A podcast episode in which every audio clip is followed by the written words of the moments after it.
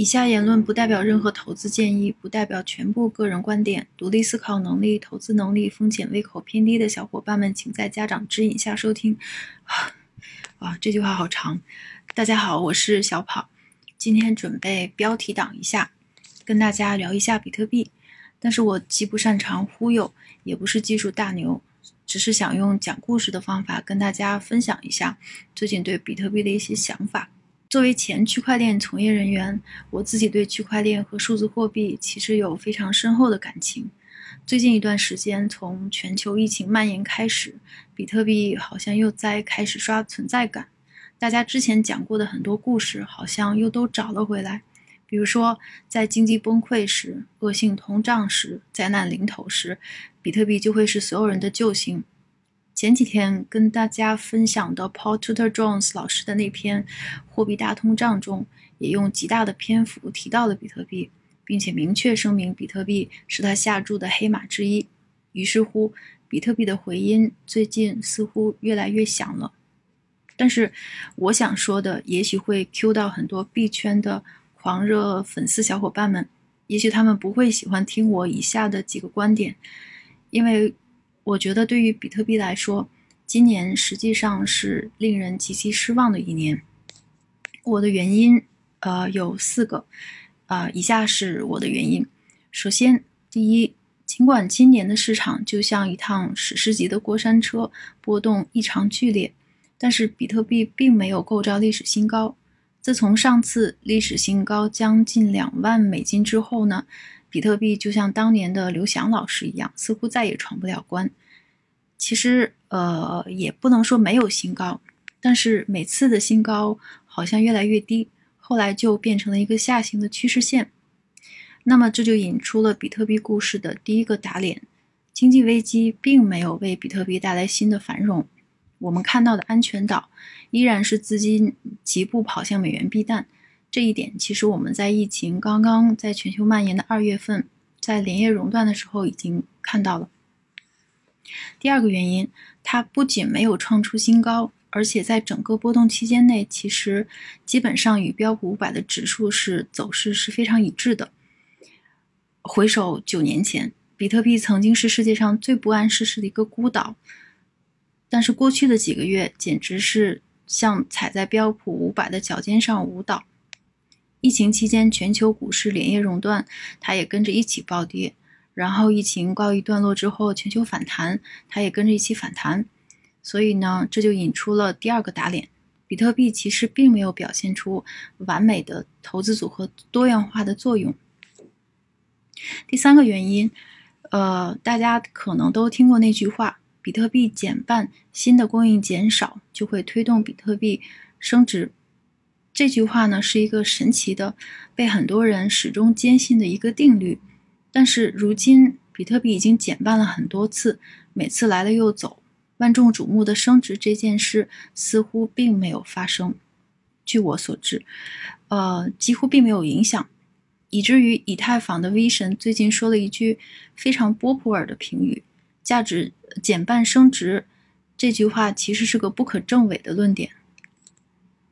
第四个原因，呃，我们看到美联储的资产负债表史诗级的扩张，全球央行一起放水，全全世界的政府都一起赤字，但是万众瞩目的恶性通胀和货币崩溃还是没有看到，至少到现在为止，并没有像大家预期中的景象，呃，出现。这样呢，就又打脸了比特币的一个最大的卖点，理论基础。呃，也就是它的理论基础，奥地利学派和通胀克星的光荣称号。呃，以上呢就是我的很浅薄的四个观点。当然了，以上观点并不能，并不能代表未来会发生的事情，毕竟时间的区间不一样。从更长的时间线来看，一切皆有可能。但是无论如何，曾经的故事也许它并不是真理。那么。呃，我们应该怎样看待比特币这件事呢？嗯，大大家注意，我把它描述为一件事，而一个社会现象、一种思潮，甚至是一种信仰，而并不是一类资产。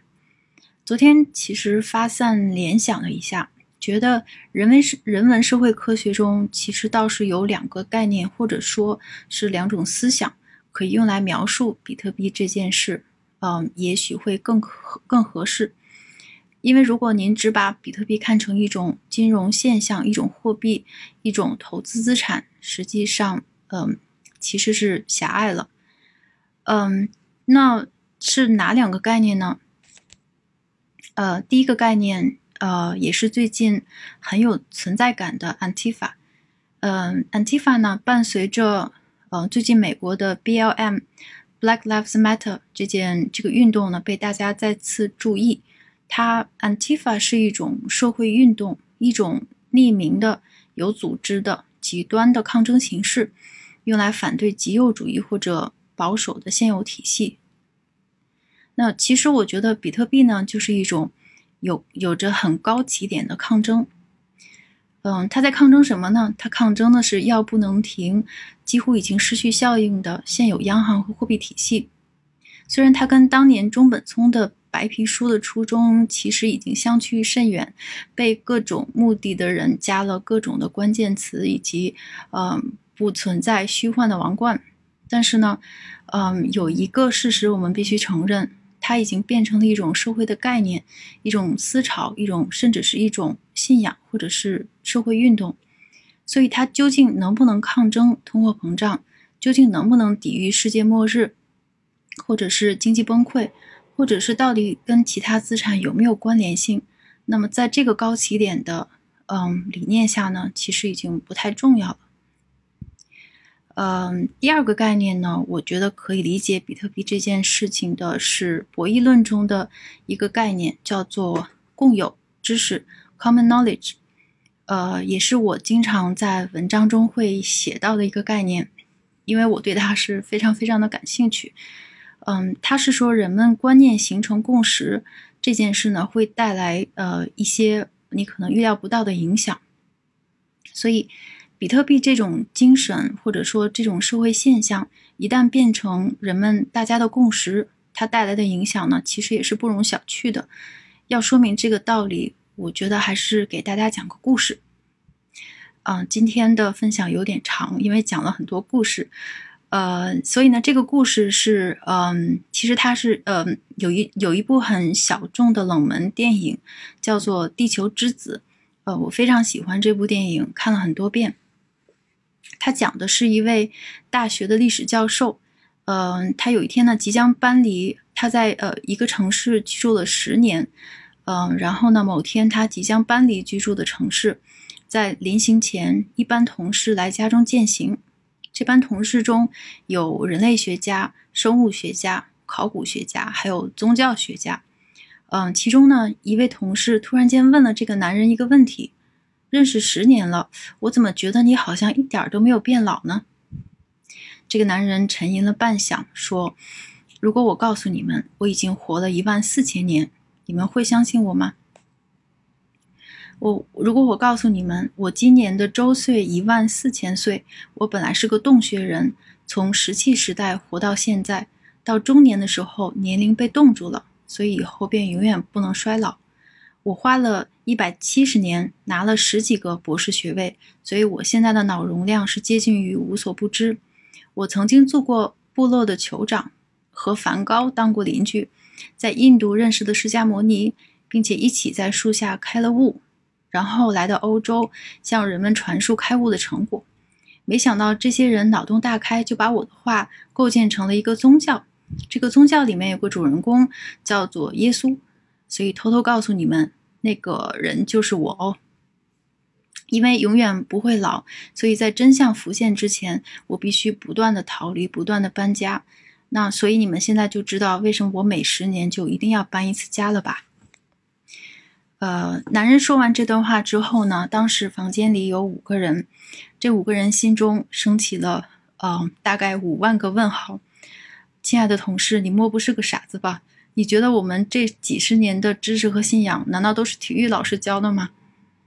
男人说：“如果你们不信的话，那你们就想办法来证伪吧，来证明我刚才说的话都是假的。”但是呢，有一点要声明，除了这些亲身经历之外，我没有任何其他的证据。同样的，你们除了用自己的认识和理念、认知和理念提问之外呢，也没有办法，也没有其他的办法在呃能够证明我在忽悠。那我说的到底是故事，还是从来没有被发现的历史？信还是不信？你们自己来决定吧。结果呢，嗯，房间里的五位同事、五位教授使尽浑身解数，连环审问，从拜官野史物种起源到教育典籍，从白天问到深夜，从最初的嘲笑慢慢变成了迷惑，迷惑变成动摇，动摇变成了对整个世界的怀疑。最后，眼前这个男人的形象呢，也就渐渐的无限的接近于神。所以，怎么会发生这种事呢？因为这个男人在一个接一个回答问题的同时，也在用强大的逻辑，把根本没有办法证明的各种论据讲成一个又一个的故事。所以，这五个人最后慢慢发现，可怕的并不是这些问题的答案，而是在整个提问回答的过程中，那一次又一次。思想的根基被摇动的震撼，所以，嗯，故事讲完了。这个故事呢，是一位，嗯，科幻作家叫做贝斯拜，啊，是贝斯拜老师的遗作。他的名字和电影的名字一样，叫做《地球之子》（The Man from the Earth）。嗯，所以它呢是一个寓言故事。但是，我觉得这个寓言故事呢，用来比喻比特币这种现象，我觉得也还是蛮合适的。今天就跟大家分享这么多，嗯，谢谢大家，那我们下次再见。